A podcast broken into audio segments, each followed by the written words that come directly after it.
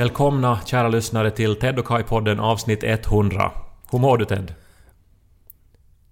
Känns det inte som att du distanserar dig från våra vänner som lyssnar på den här podden när du kallar dem till kära lyssnare? Att du sätter dig i en sån här hierarkisk, på något sätt så här svartvit journaliststol och ser ner på de här. Jag minns för tolv år sedan när jag gjorde min första grej på Nationell Radio. Det var ett sketchprogram som hette Radio Pleppo. Ja. Och det allra första avsnittet som vi skulle göra, jag gjorde ju det med dig. Mm. Så uh, ren, alltså inledningen mm. så drabbades jag av en otrolig osäkerhet. att, ja. att, att heter det nu faktiskt ni lyssnar till Radio Pleppo eller ni lyssnar på Radio Pleppo. Mm. Jag tänkte att nu är vi på rundradion. Jag måste ju få det här rätt. Mm. Dessutom studerar jag ju svenska språket på Åbo-akademi. Ja. Och är det hej och välkommen eller hej och välkomna? Ja, alltså det, det skapar otrolig ångest, sådana här detaljer. Mm. Men uh, jag har lite blivit av, mer avslappnad med åren, ska vi mm. säga. Men då är det ju bra att jag poängterar ibland de här, de här fällorna som man så lätt kan gå in i. Det är fint att ha dig med. Ja. Men hur mår du? Nej, jag har lite sjuk nacke. Um, prickig t-shirt dag idag. Uh, helt okej. Okay. Senast jag såg dig var ju uh, på en fest. Vi inledde ju firandet kanske. Ja, av tack den här, för senast. Av den här hundra års, uh, eller hundra avsnittspodden. Redan i fredags kan man säga. Mm. Vi firar nog andra saker också. Ja. Men att det har ju varit en, en, en festlig helg. Ja, det var fest hemma hos Kajuniko. Det var, det var topare. Det är ju få personer som har sett Ted Forström så pass full. Nej, men det där var väl inte, tycker jag, något kanske ovanligt på det sättet att jag, att jag faktiskt drack. För jag har inte gjort det på så länge. Du blev ju så här pratsam att, att du, alltså, du hatar ju inte människor alls i fredags. Du, du gick ju omkring och ville... Uh, vill du närma dig folk? Nej, nu, tycker jag, nu ska vi inte dra det så långt, men att jag var mottaglig för kallprat. Det var ju, en av mina favoritstunder var när någon frågade av dig vad klockan var. Mm. Och så höll du i ett pappersfat med ett fikon på. Mm. Och när du skulle se på din arm vad klockan var, så vände du på hela armen och också på hela fatet mm. för att se på urtavlan. Och så ramlade ja. ju fikonet till marken. Ja. Tycker jag kan hända vem som helst. Det där tycker jag är någonting som kronprinsessan Victoria skulle kunna vara med om också. Sen var det så här märkliga saker också, som att dagen efter så, så städade vi ju. Ja. Och sen så märkte vi att, att, att Nikos grado, Nikos pro-grado-avhandling mm. var försvunnen. Ja, det var för att i något skede så konstaterades det väl att typ det enda som fanns i bokhyllan som var Nikos, som alltså inte var, var dina böcker, så var hans grado. Och så tänktes det väl då i något skede att vi gömmer den så att Niko tror att Kaj har inte vill att den ska vara framme under festen. Jag gillar hur du gör om det här i passiv också, att det tänktes. Att det var inte som att det var du som var så här av, av, vi gömmer Nikos grado. Men det, det, det finns, alltså, allt har en orsak och den orsaken kan beskrivas med två ord. Barnvakt. För det hade vi. Ja, ett ord. Ja, jag vet. Vill jag ju säga genast här. Fortfarande lite full. Uh, och det var jätteroligt både för mig och Janika. Vi var och tog uh, mojiton faktiskt. Vad är det? Före. Och åkte det till nittiotalet på något sätt? Ja, vi var faktiskt på sextonde våningen eh, eh, vid ett hotell och, och det känns som att därefter våning elva så blir det liksom mer nittiotal. Och då tänkte vi att nu ska vi dricka mojiton. För att det var väl typ det senaste vi hade druckit eh, när vi var ut. Uh, och det var väldigt trevligt.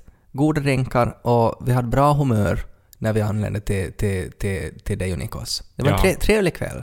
Tack ska du ha och mm. tack för att ni kom. Ja, tack själv för inbjudan. Vi, vi, vi var väldigt glada. Mm. Och som sagt, vi firar ändå och vi, jag minns att vi också där i Dansens Virvlar som mm. det heter, så pratar vi om att vi skulle fira stort på måndag då. Hundrade avsnittet av vår podcast. Var det före eller efter fikonen var på golvet? Det... För jag minns inte så mycket efter fikonen hamnade på golvet.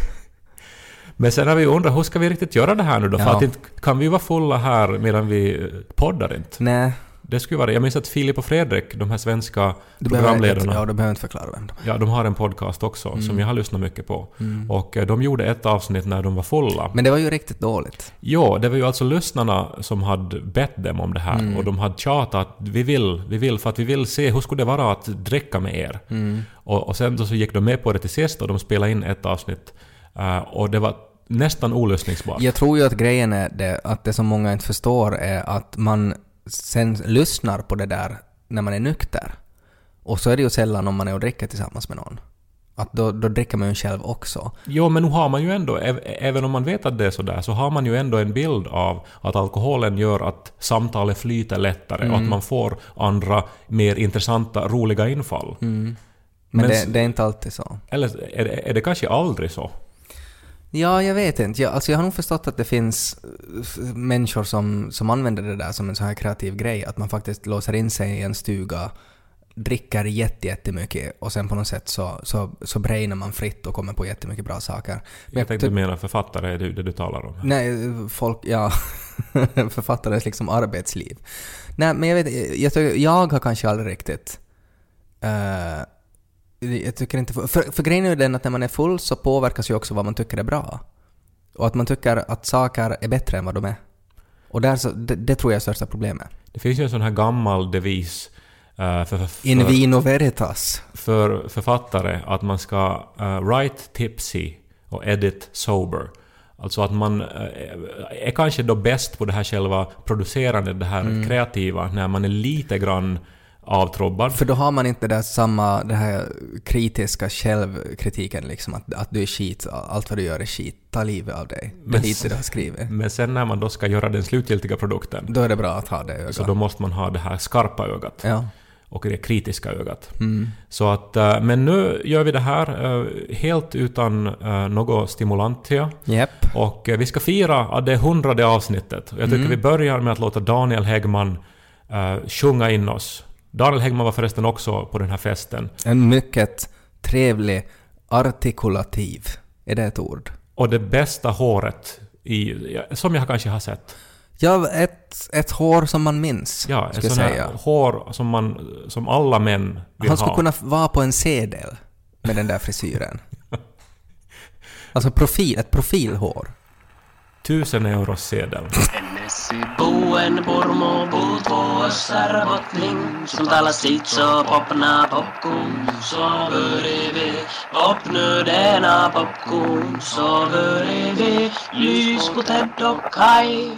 det är ju bara vår podcast som fyller hundra avsnitt i år. Nej. Det är ju också vårt land fyller hundra år. Det kan ju inte vara ett sammanträffande. Det kan det nog i och för sig. Mm. Men uh, vi tänkte utnyttja det här. Ja. För att Finland har ju tänkt noga igenom hur ska man fira hundra år. Mm. Så att, man har ju liksom vi... vetat att det är på kommande, precis som vi har vetat att avsnitt hundra är på kommande. Ja. Och förberett oss. Så vi tänkte att om vi då helt enkelt skäl Finlands sätt att fira hundra år och firar hundra avsnitt på samma sätt, så då kan vi ju inte gå fel. Vad är det för skillnad på ett land och en podd egentligen? Och Finland har ju firat på många sätt, och det blir ju säkert ännu festligheter när vi närmar oss självständighetsdagen ja. i december. Mm. Men det har ju varit flyguppvisningar. Ja, och... det var ju en sån här finsk hästdag i ja, en park. Ja, det var den finhästen. Ja, så det visste jag inte att det fanns. Det, jag tror ingen visste att, att det fanns en egen häst i Finland. Nej, men nu vet vi det. Ja. Och bara för att Finland fyller hundra år. Så. Det finns faktiskt också en Ted och Kaj-häst! Kom in! Ja. Ja, det var inte kanske på de här sätten jag tänkte att vi skulle fira med flyguppvisningar och, och hästar, men att jag tänkte så här att vi ser vi det tillbaks mm. på en lång historia som mm. innehåller både höjdpunkter ja. och, och smärtpunkter ja. och uh, olika milstolpar mm. och så jämför vi att har vi haft motsvarande i vår poddhistoria. Det är en otroligt bra idé. Det är ju inte alls som en idé som man på något sätt så här panik kommer på strax före man ska börja göra den här podden. Så vi ser tillbaks och vi ser framåt och vi mm. ser var vi är nu. Exakt. Ja. Och det första som jag tänker på i Finlands historia är ju inbördeskriget. Mm. Det var ju så landets historia startade också. Ja. En, en, ett svårt ämne ja, att, att behandla. Ja. Vi var i strid med våra landsmän. Ja. Och du och jag, Ted, vi är ju oftast vänner. Ja, men ibland är vi ju i strid. Ja, ibland har ju jag rätt och, och du vill inte erkänna att det är så. Ja. Och så blir det till konflikter. Mm. Jag minns ju speciellt när jag skulle berätta för dig om min stand-up som jag hade haft på egen hand mm. i Åbo. Mm, den här nazist-stand-upen. Det var en orsak till konflikt, minns mm. jag också, för att jag hade en massa skämt som du menar att var nazistiska. Mm. Vilket ju säger mer om dig än om mig. Påminner otroligt mycket om inbördeskriget faktiskt. Men jag vill också minnas att det blev stridigheter kring en helt annan sak. Ja. Jag tycker vi kan ju lyssna på det här. Ja. Ska jag sätta in ljud då så att det låter som att här är folk? Och att... Ja, och att de har roligt förstås och så här, det skulle vara jättebra. Och kanske något så här, vill du ha lite mat i bakgrunden och att folk äter lite grann medan de lyssnar. Ja. Och så här. Och uh, det här är alltså nu då jag som har studerat litteratur mm. som pratar till människor som studerar litteratur. Det måste vi veta. Ja, ja. Precis, det är publiken. Och då kliver jag på scenen här och det blir folktysta. femtio personer med oklar yrkesframtid i en betongbunker. Ja, det är som en östtysk arbetsförmedling. Nej, men vi ska njuta av den här kvällen. För att nästa gång så här många blivande arbetslösa samlas i ett rum med lika dålig luft så det blir först på Staffan Bruns sextioårskalas. Nej, men vi som studerar litteratur, vi ska ju vara stolta. Det krävs ju stor djärvhet för att göra tvärt emot vad all jobbstatistik, alla trender, alla rapporter och det sunda förnuftet säger. Ja, litteratur är ju livets bruksanvisning, sägs det. Vi är alltså de som sitter och läser bruksanvisningar, medan andra lever på riktigt. Det är som, Kaj, kommer du med till Berlin? Nej, jag ska läsa Terms and Conditions. Men vi älskar ju litteratur. För när vi läser så upplever vi ju spänning, vi har romanser, vi reser i hela världen, vi har fantastiskt passionerade sexliv. Sen är boken slut och vi återgår till knäckebröd och onani. Det är roligt för att det är sant. Egentligen skulle jag bara hälsa alla välkomna. Skål! Ja. Nåja, det blev ju, blev ju bra stämning i rummet. Ja. Sällan har man ju hört så, såna skrattsalvor. Nej, jag var väldigt generös med, med, med klippet. Ja, det var det jag hoppades att uh, det skulle jag skulle det skulle säga att det var, det var två roliga saker. Två, ro, två, två, två roliga saker? Det var två roliga saker.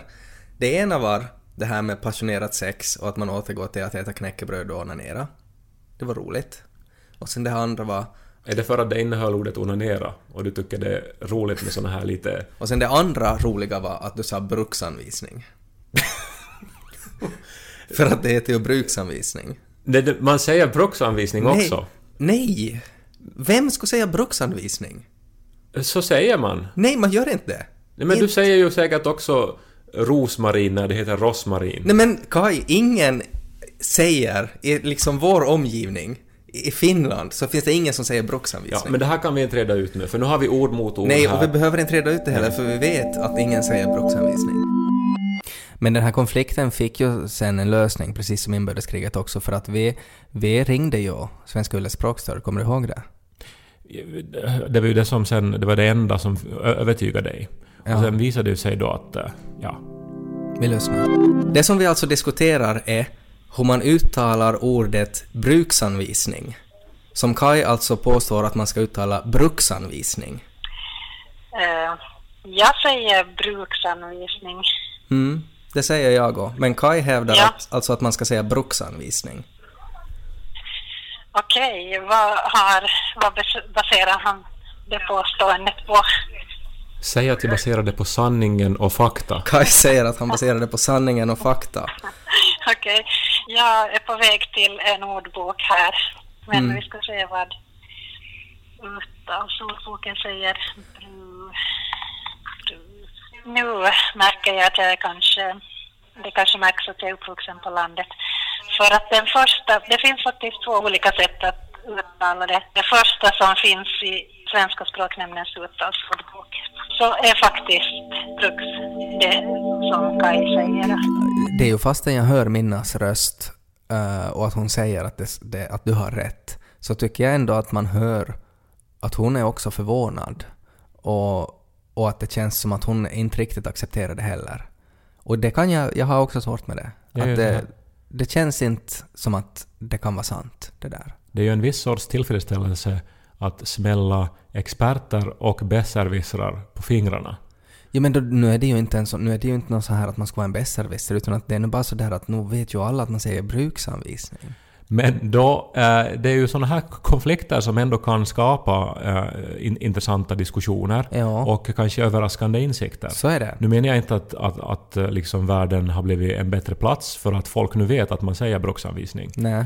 Men eh, jag tycker att ändå så har den inte blivit en sämre plats. Och där har podden fått vara med. Ja. Sen har det ju varit andra konflikter också.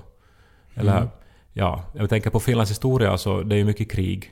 Mycket krig, ja. Ja, jag tänker på vinterkriget. Mm. Som vi ju ännu som nation inte har kommit över. Nej.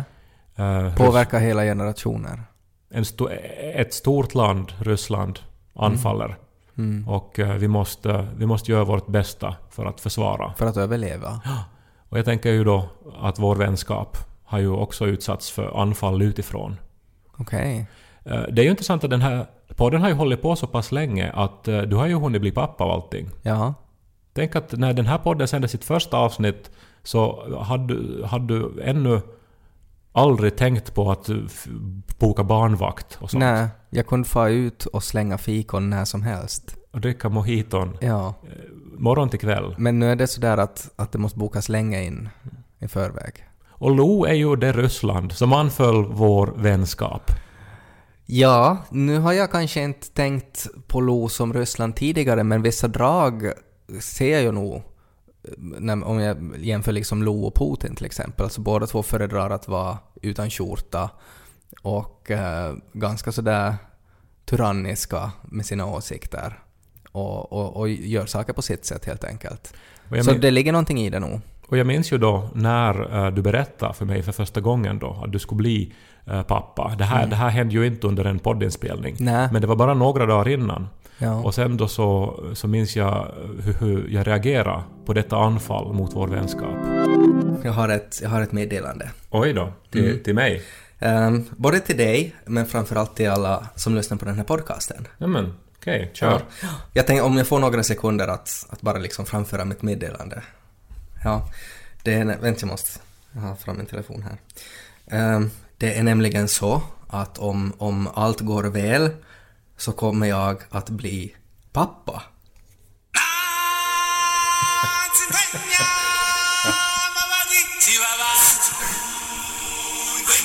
Jaha, ja, det var ett, ett, ett meddelande ändå. Ja. uh, som heter duga, ska vi säga. Ja, ett, ja. Jag tar bort det här nu. Nej, men så är det. Ja. Uh, I början av januari är det tänkt att, att den, den befruktade, som jag kallar min sambo, sen vi fick reda på det här, uh, så, så ska det komma ett barn. Ja, vi var ju på en fest här i, i lördag, så det var ju hemskt många som reagerade på att din sambo Janika, mm. att hon ju såg väldigt mätt ut. Hon, hon har varit ganska mätt, ja, den senaste tiden och kommer vara det i någon månad ännu. Ja. Och det här, jag har ju vetat om det här ett tag. De, det är ju just det, att det är ju, det är ju lite sådär att det skulle vara häftigare nu om du inte skulle veta det. Så att, jag, så att du skulle ha avslöjat det inför alla lyssnare till mig också? Ja, ja, det tycker jag skulle ha varit kul. Men det har varit lite svårt att, att inte märka det ändå de senaste månaderna nog. Nej, nej, och så, jag menar... Just det här att ju... du har du handlar vagn och sånt här. ja, ja, jag har en vagn som står i vardagsrummet. Ja. Den är svår kanske. Ja, att fejka. Vi tyckte den var så snygg. Ja, det här är som en inredningsdetalj. Mm, det är som ett skåp. Man kan ha saker. Ett skåp man kan flytta på. Vi serverar liksom teet här i vagnen. Varsågod. Det innebär ju att vi har ungefär en månad kvar av vänskap mellan oss. Ja. Att efter det så försvinner du mm. för, för evigt. Eller åtminstone för, för ett antal mm. år som, som sen kan göra vad som helst. Att sen efter de åren så kanske vi inte blir vänner igen efteråt. När jag fick reda på att jag var gravid så tog jag genast bort det från favorit här i min telefon. Och när barnet kommer så kommer jag ta bort hela numret. Faktiskt. Ja, men det, men det är ju här. Aldrig mer ska vi spontant ringa till varandra och liksom hitta allt bara spontant dyka upp hemma hos varandra. Allt det där är liksom nu slut. Och jag menar, mm. du äh, skrattar ju åt det här och som är så här, det är ingenting kommer att ändras. Men, men jag har sett det där så många gånger med alla mina vänner. Allting ändras. Och eh, jag vill bara att vi ska, vi ska vara medvetna om det här. Att det här är vår sista månad som vänner ja. nu. Nej, men jag tror inte att det kommer att ändras. För att vi har ju en hund. Och det är ju nästan samma sak som att ha en baby. Jag skulle få lust att ringa Minna här nu också så hon kan igen säga att du hade rätt. Jag tror att det här avsnittet kommer till stora delar att bestå av att vi minns stunderna jag har haft min, rätt. Du minns alltså, du har valt ut de grejerna där du har haft rätt. Ja, nej, men det ändrar ju nog en hel del. Ja, det gjorde det. Ja, det gjorde det. Mm.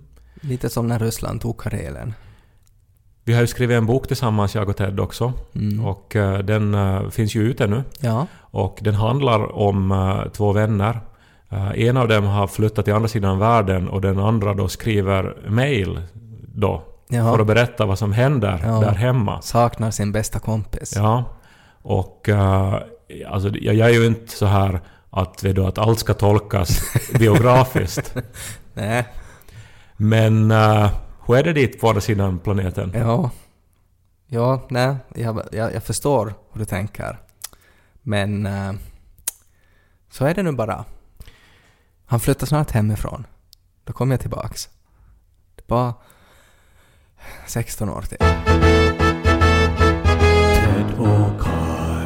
I det här skedet så går det ju faktiskt att vi också ska kunna tacka alla som har hört av sig och som faktiskt ändå har uppmärksammat oss på olika sätt. Som, mm. Alltså genom att visa att man lyssnar, genom att komma med tips, genom att bidra med inte minst jinglar och trudelutter. Jag har nog fått otroligt många sådana. Vi har ju vår egen Johan Ludvig Runeberg. Ove Inborg. Ove Inborg. Vi måste ju, vi måste ju skicka en hälsning till honom. Ja. Tack Ove för allt vad du har gjort för den här podden. Mm. Uh, du har inte bara gjort vår intromusik med text och musik utan också gjort olika variationer på den så att vi har kunnat ha en varierande enligt årstider till exempel. Ja, precis som Runeberg. Ja. Uh, vi kan ju också ta- tacka då vår egen Topelius för att vara Daniel Häggman. Ja. Ja. Men också alla våra Eino Leinos och Edith Södergrans och ja som bara dyker upp och, och förskönar tillvaron. Till exempel Johanna Danielsson som nu vill berätta att det här ju är en svenska Yle podcast som utkommer varje tisdag fast inte vid förhinder en podcast en podcast med Ted och Kaj. Bom, bom, bom, bom, bom. Och så här på tal om Zacharias Topelius och eh, sagofarbröder i allmänhet så, så har vi ju, tycker jag den här podden har ibland inslag av sagoberättande och, och kanske en av mina favoriter så tror jag var när du berättade den här sagan om, om din fula bäddsoffa. Ja, eller det handlar ju om att vi skulle skaffa en ny soffa och att vi ville ju absolut inte ha en sån här bäddsoffa. För att vi tycker att det är den fulaste möbeln som finns. Mm. Och den mest liksom anskrämliga saken att, att ha i sitt vardagsrum. Ja, och sen också hur specifikt det är att just vara i ditt vardagsrum. Vad som kan hända där. Ja, men den är värdelös som soffa, den är värdelös som säng. Mm. Den är värdelös. Men en fin saga och jag tycker vi ska lyssna på den. Sagan om den fula bäddsoffan. Av Kaj Korkeaho. Det var en gång en ful bäddsoffa som bodde ensam i ett gästrum. Då och då kom det karrar och satte sig på den fula bäddsoffans face. Oj vad du är obekväm, svor karrarna. Det här var inte skönt. Ibland sov någon över, men på morgonen hade de ryggskott och stack iväg utan att säga god morgon. Den fula bäddsoffan var olycklig och gick till vardagsrummet för att tala med soffgruppen om sin ångest. Soffgruppen ville inte ha något med den fula bäddsoffan att göra. Du är ingen soffa, stick härifrån! Den fula bäddsoffan gick till sovrummet men blev utkörd av sängarna. Stick din fula soffa! Sa de och skrattade. Den fula bäddsoffan gick till garaget och grät. Då kom cementblandaren och frågade hur det stod till. Sofforna vill inte ha mig och sängarna körde ut mig. Jag är så ful och ensam. Cementblandarens tombola snurrar försiktigt. Jag har inga vänner heller. Spaden och krattan är hela tiden ute i användning och här står jag och rostar. Det pirrade i den fula bäddsoffans resår då cementblandaren snurrade allt fortare. Jag tycker du är vacker. Och och så kysste cementblandaren den fula bäddsoffan som legat med hundratals karrar men aldrig blivit kysst förut. Och så blev de ett par och flyttade in i ett pargas skjul. Den fula bäddsoffan hade aldrig varit så lycklig. Jag älskar dig, sa cementblandaren. Jag vill vara med dig alltid, sa den fula bäddsoffan. Vi ska göra det fint hemma och skaffa husdjur. Kan vi inte skaffa katt? De skaffade en katt som omedelbart klöste sönder den fula bäddsoffan och pissa och skit på dynorna. Cementblandaren blev äcklad. Usch, jag älskar dig inte längre. Jag vill skiljas. Den fula bäddsoffan Den fula bäddsoffan hamnade på återvinningscentralen och låg ensam och äcklig i fukten tills en spurgo bröt sig in en natt, la sig raklång i bäddsoffan och dog av sitt missbruk. Vad lär vi oss av det här? Skaffa inte husdjur, de förstör ditt liv.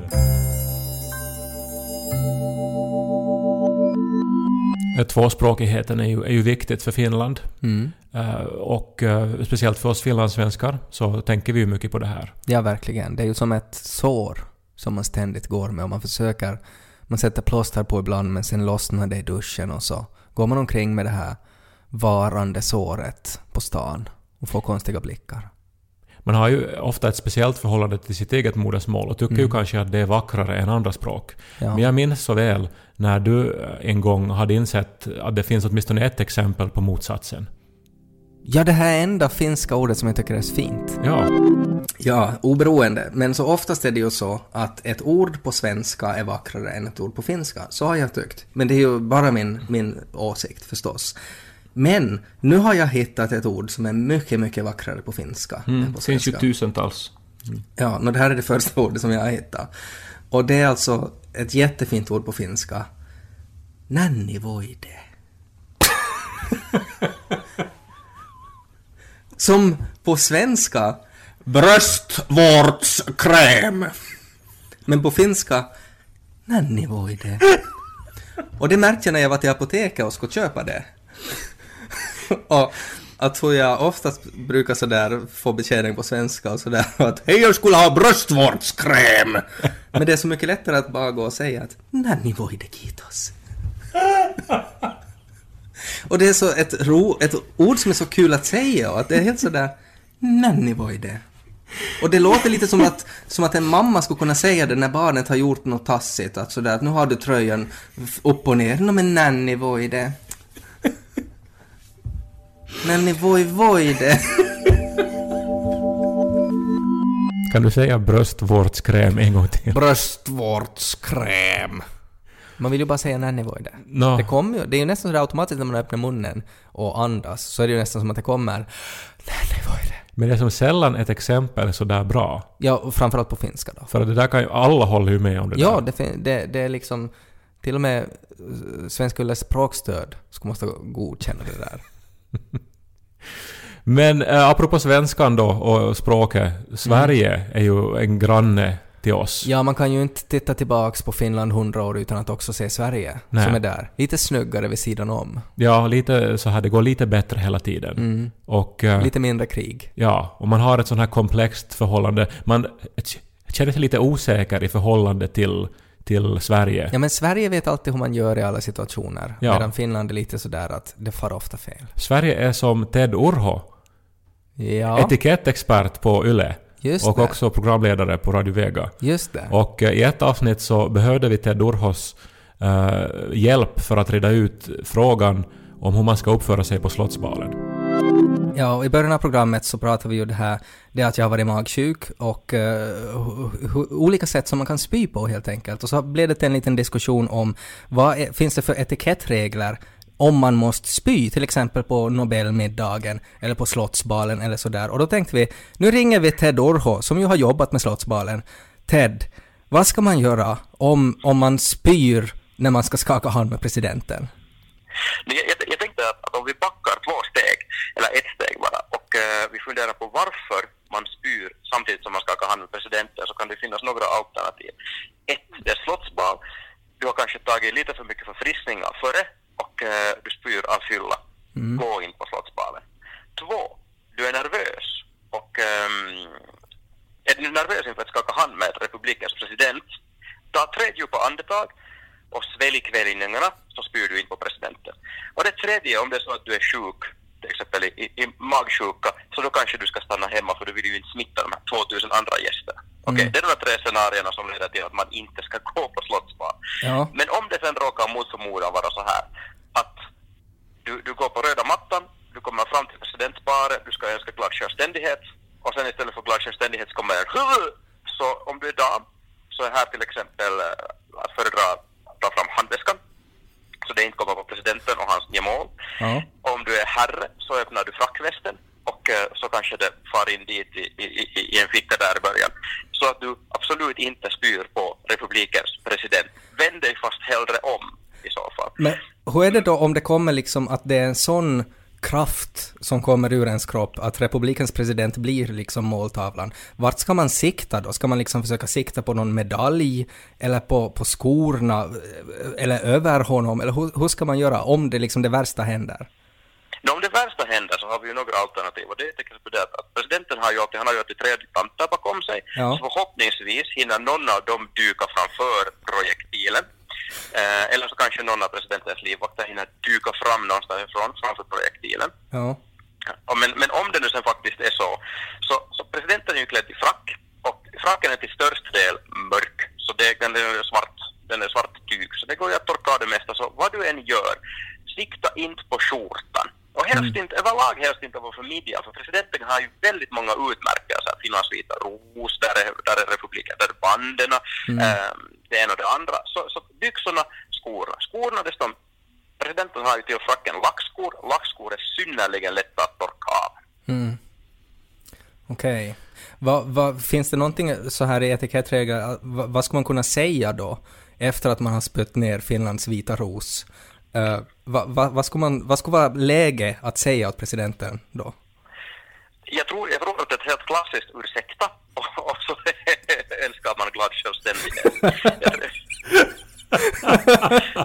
jag, jag tror att där skulle vi ha en ganska bra början. Uh, jag, jag, jag, tycker, jag tycker inte att man, om det är så här att, att man, man har spytt ner presidenten, om den situationen är där, så Så, så man kanske inte säger så mycket, men kom ihåg det här, ursäkta och glad självständighet. Det är alltid viktigt att den ska glad självständighet. Och sen förstås, en etikettregel som väldigt många glömmer är det att, att efter att du har önskat glad självständighet, så presentera dig själv. Så du styr, önskar glad självständighet och säger hej, jag heter Ted Forström. Jag tycker att den här frågan fortfarande är relevant med tanke på nu då när Finland fyller hundra år. Det kommer att vara säkert en otrolig satsning på Slottsbalen. Och då tänker jag ju också på den här podden när vi hade ju några intressanta teorier om hur man skulle kunna eh, spice up Slottsbalen helt enkelt. Att man skulle låta kända regissörer regissera Slottsbalen. Vi var väl arga på att det mest sedda tv-programmet varje år i Finland är så tråkigt gjort. Ja. Och att man borde ju kunna göra det bättre. Missförstå mig rätt, men för att vara Finlands mest sedda tv-program som mm. årligen ses liksom, det är som det som ses mest i det här landet varje ja, år ja. utan undantag, ja. så är det ju otroligt att de inte kan göra det mera tittarvänligt.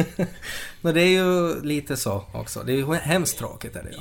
Ja, men, men som det är ju det att det håller på i fyra timmar mm. och av den tiden så består två och en halv timme av den här handskakningen. Mm. Och förstås, det man vill se är ju vem är där och hur ser de ut. Det är ju det mm. man vill se med hela balen. Mm. Men handskakningen är helt fel sätt för att den går alldeles för snabbt. Alltså alla går jättesnabbt där. Det är adjutanter och kadetter som står i vägen. Det är dåliga bildvinklar. Man, man hinner inte se ansiktsuttrycken på, på mm. människor. Man hinner inte se deras kläder. Det är, som, det, det är fel sätt att göra det. De borde skippa handskakningen, inte ha den i tv, utan istället ha hela sändningen som en sån här röda mattan-grej. Som de ju har sen under själva festen. För då är ju en del, vet du, en del såna här reporters där inne på festen och, och, och intervjuar folk. Mm. Och det är bra. Och så borde hela sändningen vara. Vem är du intresserad av att se en timme av diplomater som skakar hand?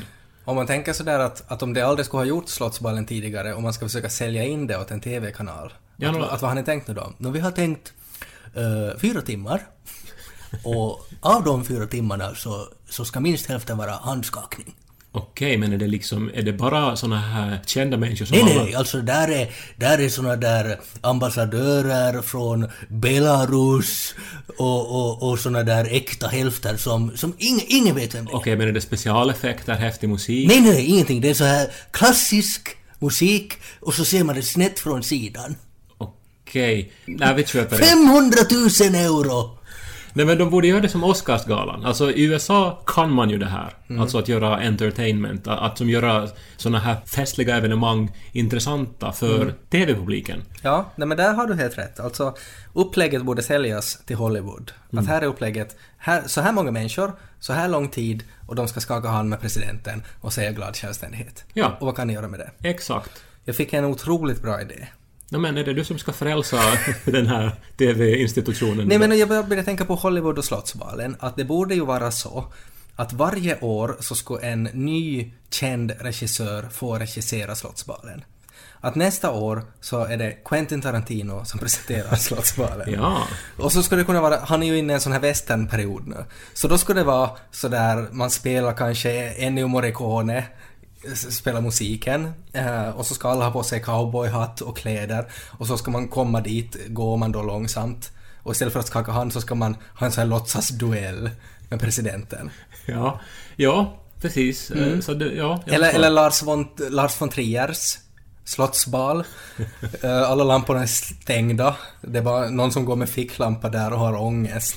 Och björk hänger i en galge från takkronan mitt i stora ovala rummet. Och istället för mat så är det bara en räv som förmultnar. Och så springer Willem Dafoe omkring i kroppstrumpa och hälsar på allihopa. Det går jättebra. Så är det Steven Spielberg. Mm. Så är det massa barn som springer omkring och löser gåtor i slottet.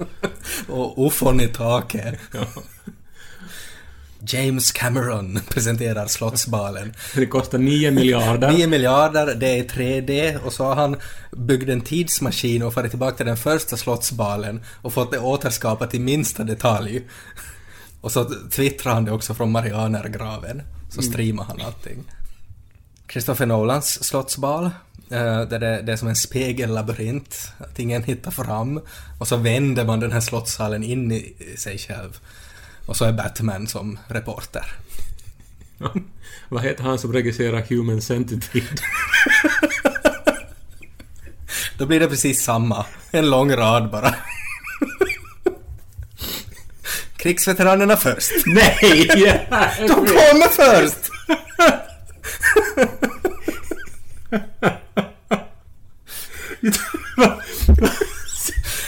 Kommenterar man deras kläder då? Sådär att, åh, här nu nummer tvåhundratretton i raden. I den här mänskliga tusenfotingen.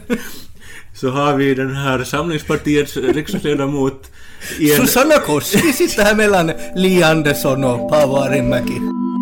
Den här podden har ju också varit en maktfaktor i näringslivet, kan man ju säga.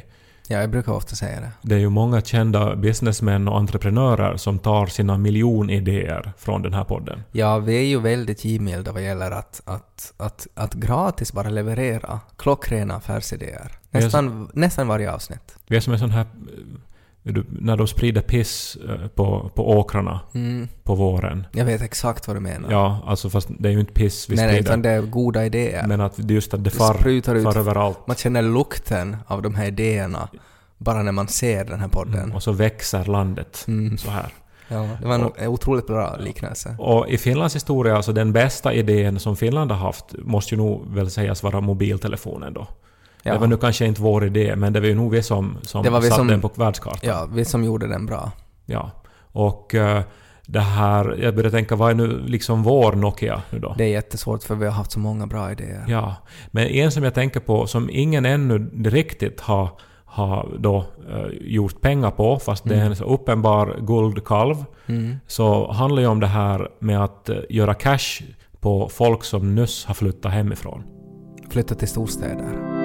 De bästa affärsidéerna får man ju när man noterar en brist i sitt eget vardagsliv. Och så tänker man att det här borde man ju kunna göra, åtgärda, göra på något bättre sätt. Och jag blev ju nog så trött på att bo i stan här för några dagar sedan.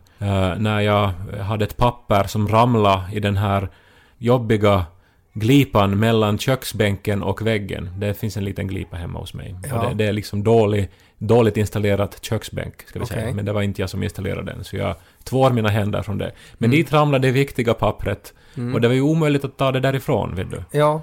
Uh, och uh, då tänkte jag ju att ja, men jag går ut på bakgården och hämtar en pinn. Och sen petar jag ut den. Mm. Liksom. Mm. Men inte finns det ju några sådana möjligheter i Helsingfors. Inte kan man ju gå ut och hämta en pinn. Och det här är ju sådana här saker som man, när man ändå har växt upp på landet eh, och blivit van med att man löser problem genom att gå ut och hämta redskap. Det är förvånansvärt många problem på landet som kan lösas med en pin. Ja, nej, men bara någonting så enkelt som en pin går ju inte att ja. få tag i här i Helsingfors. Ja. Och, och, så, och sen den här, liksom, alltså min insikt var ju då att då måste jag som få köpa en pin. Men då finns ju inte heller någonting sånt. Inte kan man fara, och sen kan man fara till pinbutiken. Nej, det finns ingen pinbutik. Och sen så hittade jag faktiskt att man fick köpa kvastskaft. I, i, en, i en järnaffär ganska nära mig. Ja. Jag gjorde det inte, men, jag, men jag som, för, alltså, när jag insåg det här så då började jag som säga att... Varför skulle du ha kunnat täljt en pinne från det där kvastskaftet? Flera pinnar. Ja, men man vill ju inte göra det, för man ska ju bara använda den en gång som en hjälp, ja. hjälpmedel. Samma sak också när vi skulle plantera om våra växter hemma, så skulle vi ha grus i botten av krukan. Mm. Men isfart, köp grus liksom. Nu, måste, nu är det ju hemskt att leva i en sån, på, på, på ett sånt ställe där det inte går att få ut och hämta lite grus. Mm. Eller några stenar. Mm. Du måste gå och köpa dem någonstans. Mm, dyrt. No, men, så lösningen på det här är ju att det borde finnas endera en affär eller, som skulle heta kanske Lidri. Li, uthuset eller någonting. Bakom stugo. Ja, bakgården skulle affären ja. kunna heta. Där det skulle mm. finnas alla sådana här grejer. Mm. Det allra bästa skulle vara om det här skulle vara på något vis, vet du, alltså att staden skulle stå för ja, det här. Så här kollektiv, kommunalt på något sätt. Ja, det skulle vara nästan som ett bibliotek. Att man, man går kan, och lånar. Ja, man, man får få hämta en, en, en pin därifrån. Mm. Eller, eller, eller, eller grus. Eller vet du, så här, en trasa som fanns i Lidri alltid också. Mm. Eller spikar, vet mm. du, något så här. Eller något blått band. Ja, järnbeta, vet du. Vad var man en... en kloss ja, som men... man ska ha under tvättmaskin. Så sortimentet kan ju bli hur stort som helst. Ja.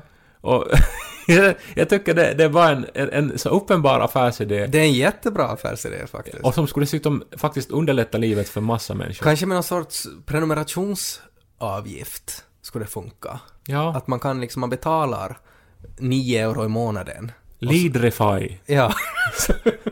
Lidreflix.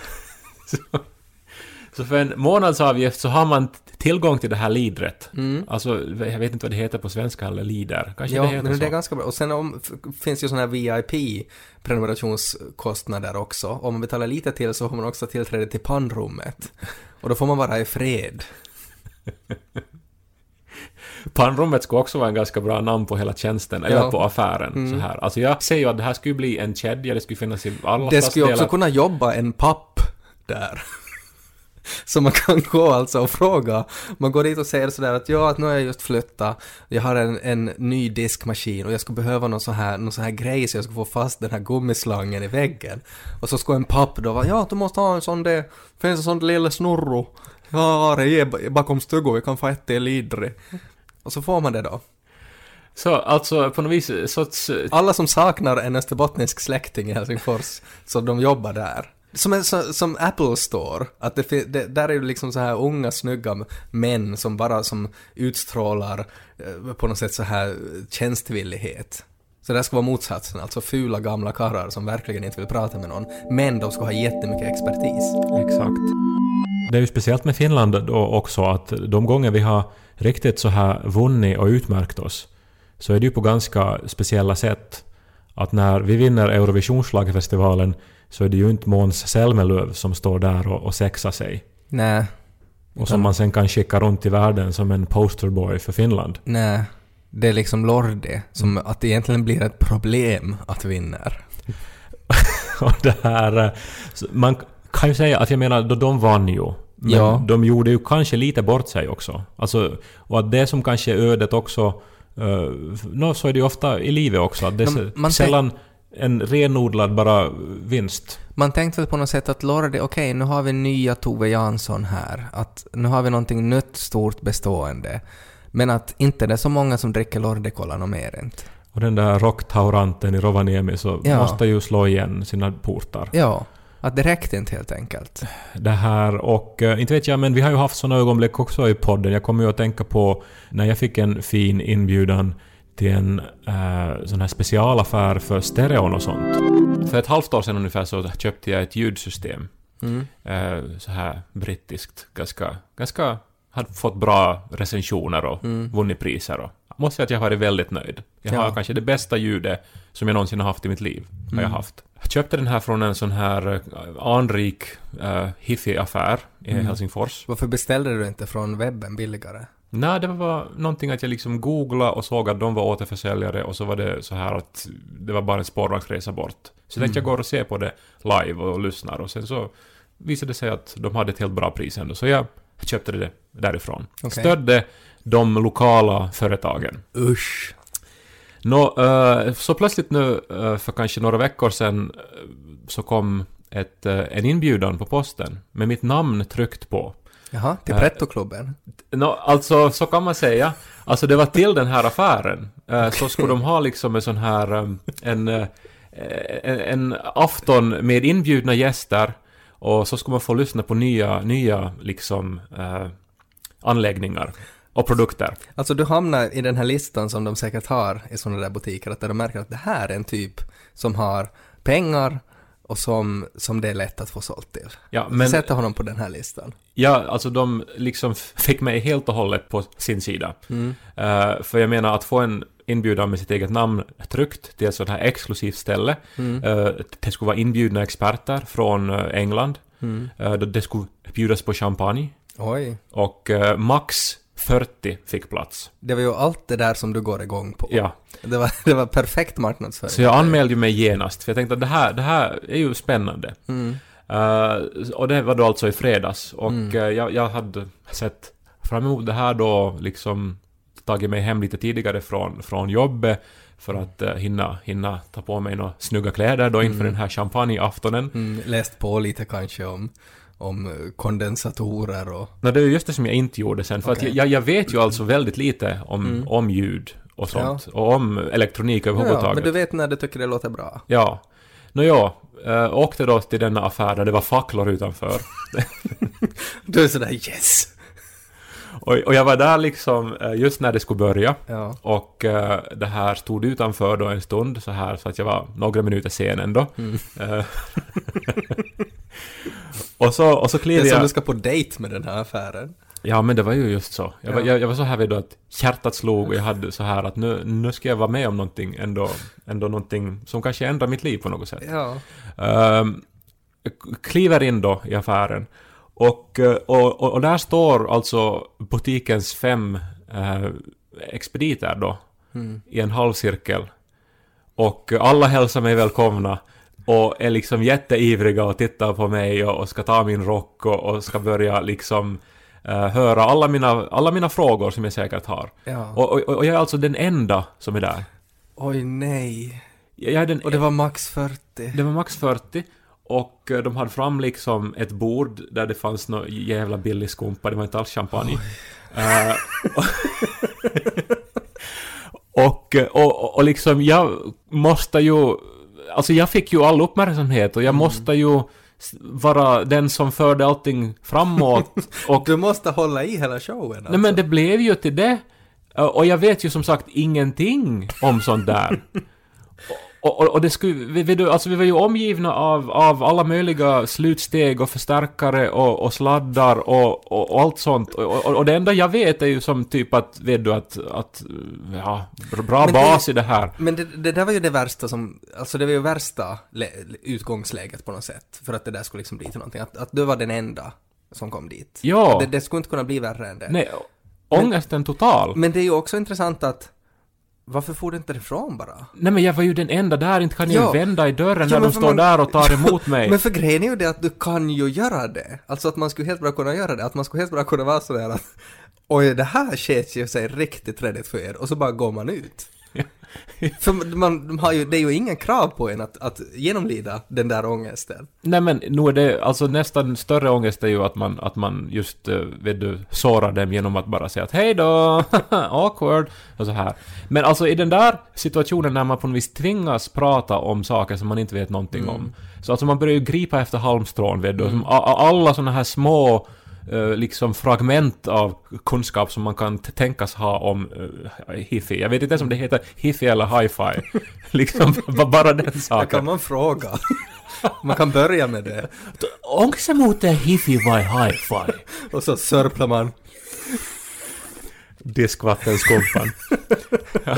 Men alltså jag, jag är glad att du ändå genast förstod vilken alltså stor ångest det här ja, var. Ja, riktigt. Och, och det som jag, jag tycker är intressant är, för jag vet ju att jag skulle ha gjort precis likadant. Att jag skulle också ha försökt på något sätt få det att, det att bli till något. Men att jag, jag vet att jag, man borde ju bara vända om och gå därifrån. Att man borde inte, låta, man borde inte ta över deras ångest. Man är ju inte Jesus Kristus som kommer dit och tar deras synder. Man behöver inte göra det alltid. Men du är ändå lite mera uh, så här ställd än vad jag är i såna här ja, situationer. Men det är ju för att du är bättre på finska. Ja, nog kanske det. Men jag tänkte ändå om vi skulle lite kunna, och också för att, för att eventuellt det är er som där ute nu inte förstår vilken hemsk situation det här var, att vi skulle iscensätta den okay. också. Så att det då är du som kliver in i den här affären. Okay. Och jag är då expediten. Och sen så måste vi också på något vis via editeringsmagi då göra så att uh, jag också gör röst och de här andra expediterna. Men det måste sen, måste sen klippa in efteråt. Men ja. Så nu kliver du alltså in där då mm. i, i affären. Okej. Okay. Oi! Oi! Hei! Hei hei! Tuukkata. No millainen peli on miehellä kotona? Oi! Jag skulle få sån ångest! Jag skulle få sån ångest av det där. Just det där ordvalet att säga en sån där man, jag skulle inte kunna hantera en sån där person. Ja, och, och men, men nu måste du ju ändå på något okay, vis ja, spela med här. Ja, för att kan du, kan du ta repliken igen? No millainen peli on miehellä kotona? Onks magee setti? No, mulla on semmonen radio. Ja, se on hyvä. Anna mä jeesaan. Onks B:t V:t sulle tutut? Saa koskee. Joo, Joo mulla, mulla, mulla se, on, se on tuttu, tuttu merkki. Se on... Umts, umts, umts, umts. Mitä se on? Britti, brittiläinen merkki. Mä sanon vaan, että kun sä blastaat Bonamassaan noilla, niin tajua. Ja niinku Joe seiso saatana takan vieressä. Nyt skulle jag bara vara tyst. Jag skulle inte säga något till det där, för jag vet inte vad han sa. Tää ajaa kahden oomin kuormaa pitkiä aikoja. Sillä on kosketuspaneeli. Sä voit yhdistää kolme ja puolen millin kautta tai sit optisesti. Puolen millin? Umts, umts, umts. Treble säilyy maltillisena, vaikka vedät nupit kaakkoon. Iho menee kanan lihalle. Wow. Umts, umts, umts, umts. Ja, men det är omöjligt att beskriva ångesten. Sen måste man ändå sätta till stamningen förstås också ja. I den här ekvationen. För att jag börjar stamma när det blir så här jobbigt också. Men hur gick det nu då? Nu har jag köpt en högtalare för niohundra euro. Vilka minnen från Finlands hundra år och från den här poddens hundra avsnitt. Det känns ju som hundra år av Ted och Kaj också. Ja, var man hunnit med mycket ja. på, på de knappa två år sen det allra första avsnittet. Och det här är liksom ingenting. Det är ju så jättemycket konstiga saker vi har pratat om. Men det har ju varit, tycker jag, en av de största behållningarna för mig är att du och jag har haft en orsak att träffas varje vecka och prata ordentligt. Kanske är det så att när man har varit vänner lika länge som vi har varit, så måste man ha en orsak till sist. Ja, men det har ju blivit lite så att vi har ju ändå våra liv på varsitt håll och nu ses vi ju regelbundet. Mm. Men, men att det här har faktiskt som, som gjort att det har blivit oftare än det annars skulle ha blivit. Du får helt enkelt lön för att träffa mig nu ja. För tiden. Ja, men nu är det ju ganska ljuvligt att det är så. Ja. Uh, jag vet inte hur vi ska knyta ihop det här. Alltså när man är författare så... så finns det ju knep hur man avslutar en berättelse, och det allra vanligaste är ju på något sätt att återknyta till där man börjar. Mm. Uh, och uh, jag har ju, jag inte vet jag om det här är något att återknyta, men jag kunde inte uh, låta bli att ta med den här. Är det där vad jag tror att det är? Det är alltså en metallhink jag håller i här nu, ja, som innehåller någonting väldigt speciellt. Ja, men är det det jag tror att det innehåller? No, det beror ju på vad du tror, men om jag nu öppnar här så ser du. Det stinker ju. Ja, de luktar fortfarande. Det här är alltså uh, min samling deodorantkulor. Vad, det här är första avsnittet? Det allra första avsnittet av den här podden så avslöjar jag att jag som barn samlade på deodorantkulor. Alltså sådana här rollonbollar. Och det finns ingen orsak varför man som barn skulle vilja samla på det. Det finns faktiskt inte det. Nej. Och det finns heller ingen orsak att, att, att, att alltså det här har ju sparats i, no, vad blir det nu då, trettio år eller någonting. Ja, det finns ingen orsak varför du har sparat det där heller.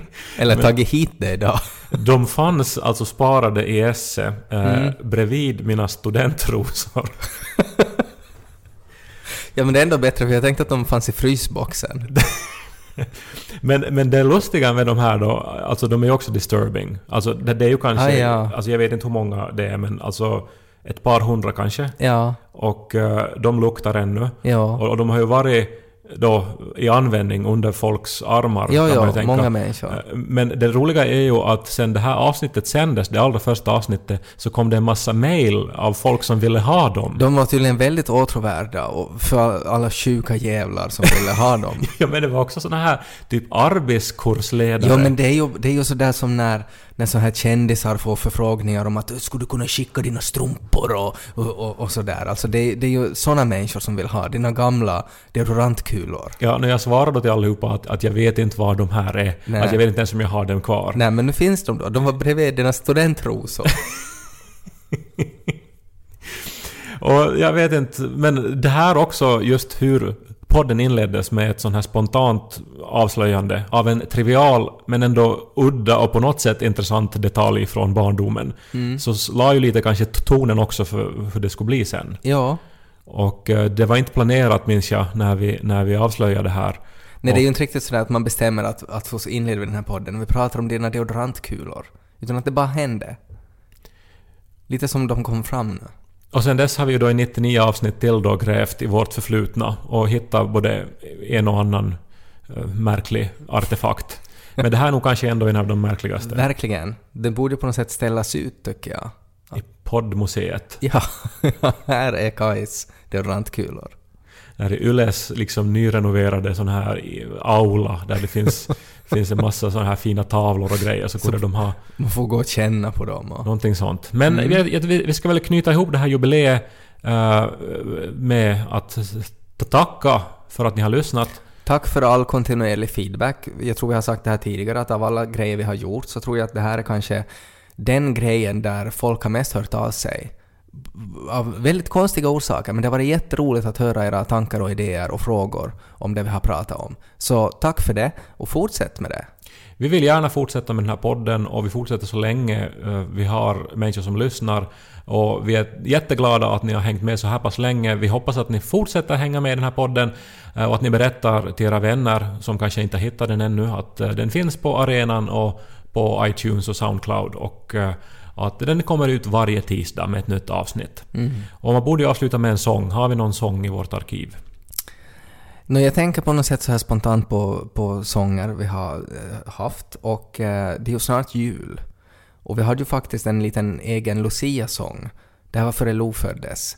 När vi hade haft en liten incident om, om Hattmannen som bodde nära din gamla lägenhet. Ah, ja, uh, han står fortfarande kvar. Han är fortfarande kvar? Ja, jag var och hälsade på, uh, för jag har nu en hyresgäst i min gamla lägenhet. Ja. Och jag var och hälsade på och lo and behold, utanför dörren stod Hattmannen. Ja, och där var ju grejen då att, att Janika var gravid då och att vi var och pratade med honom och du hade aldrig pratat med honom.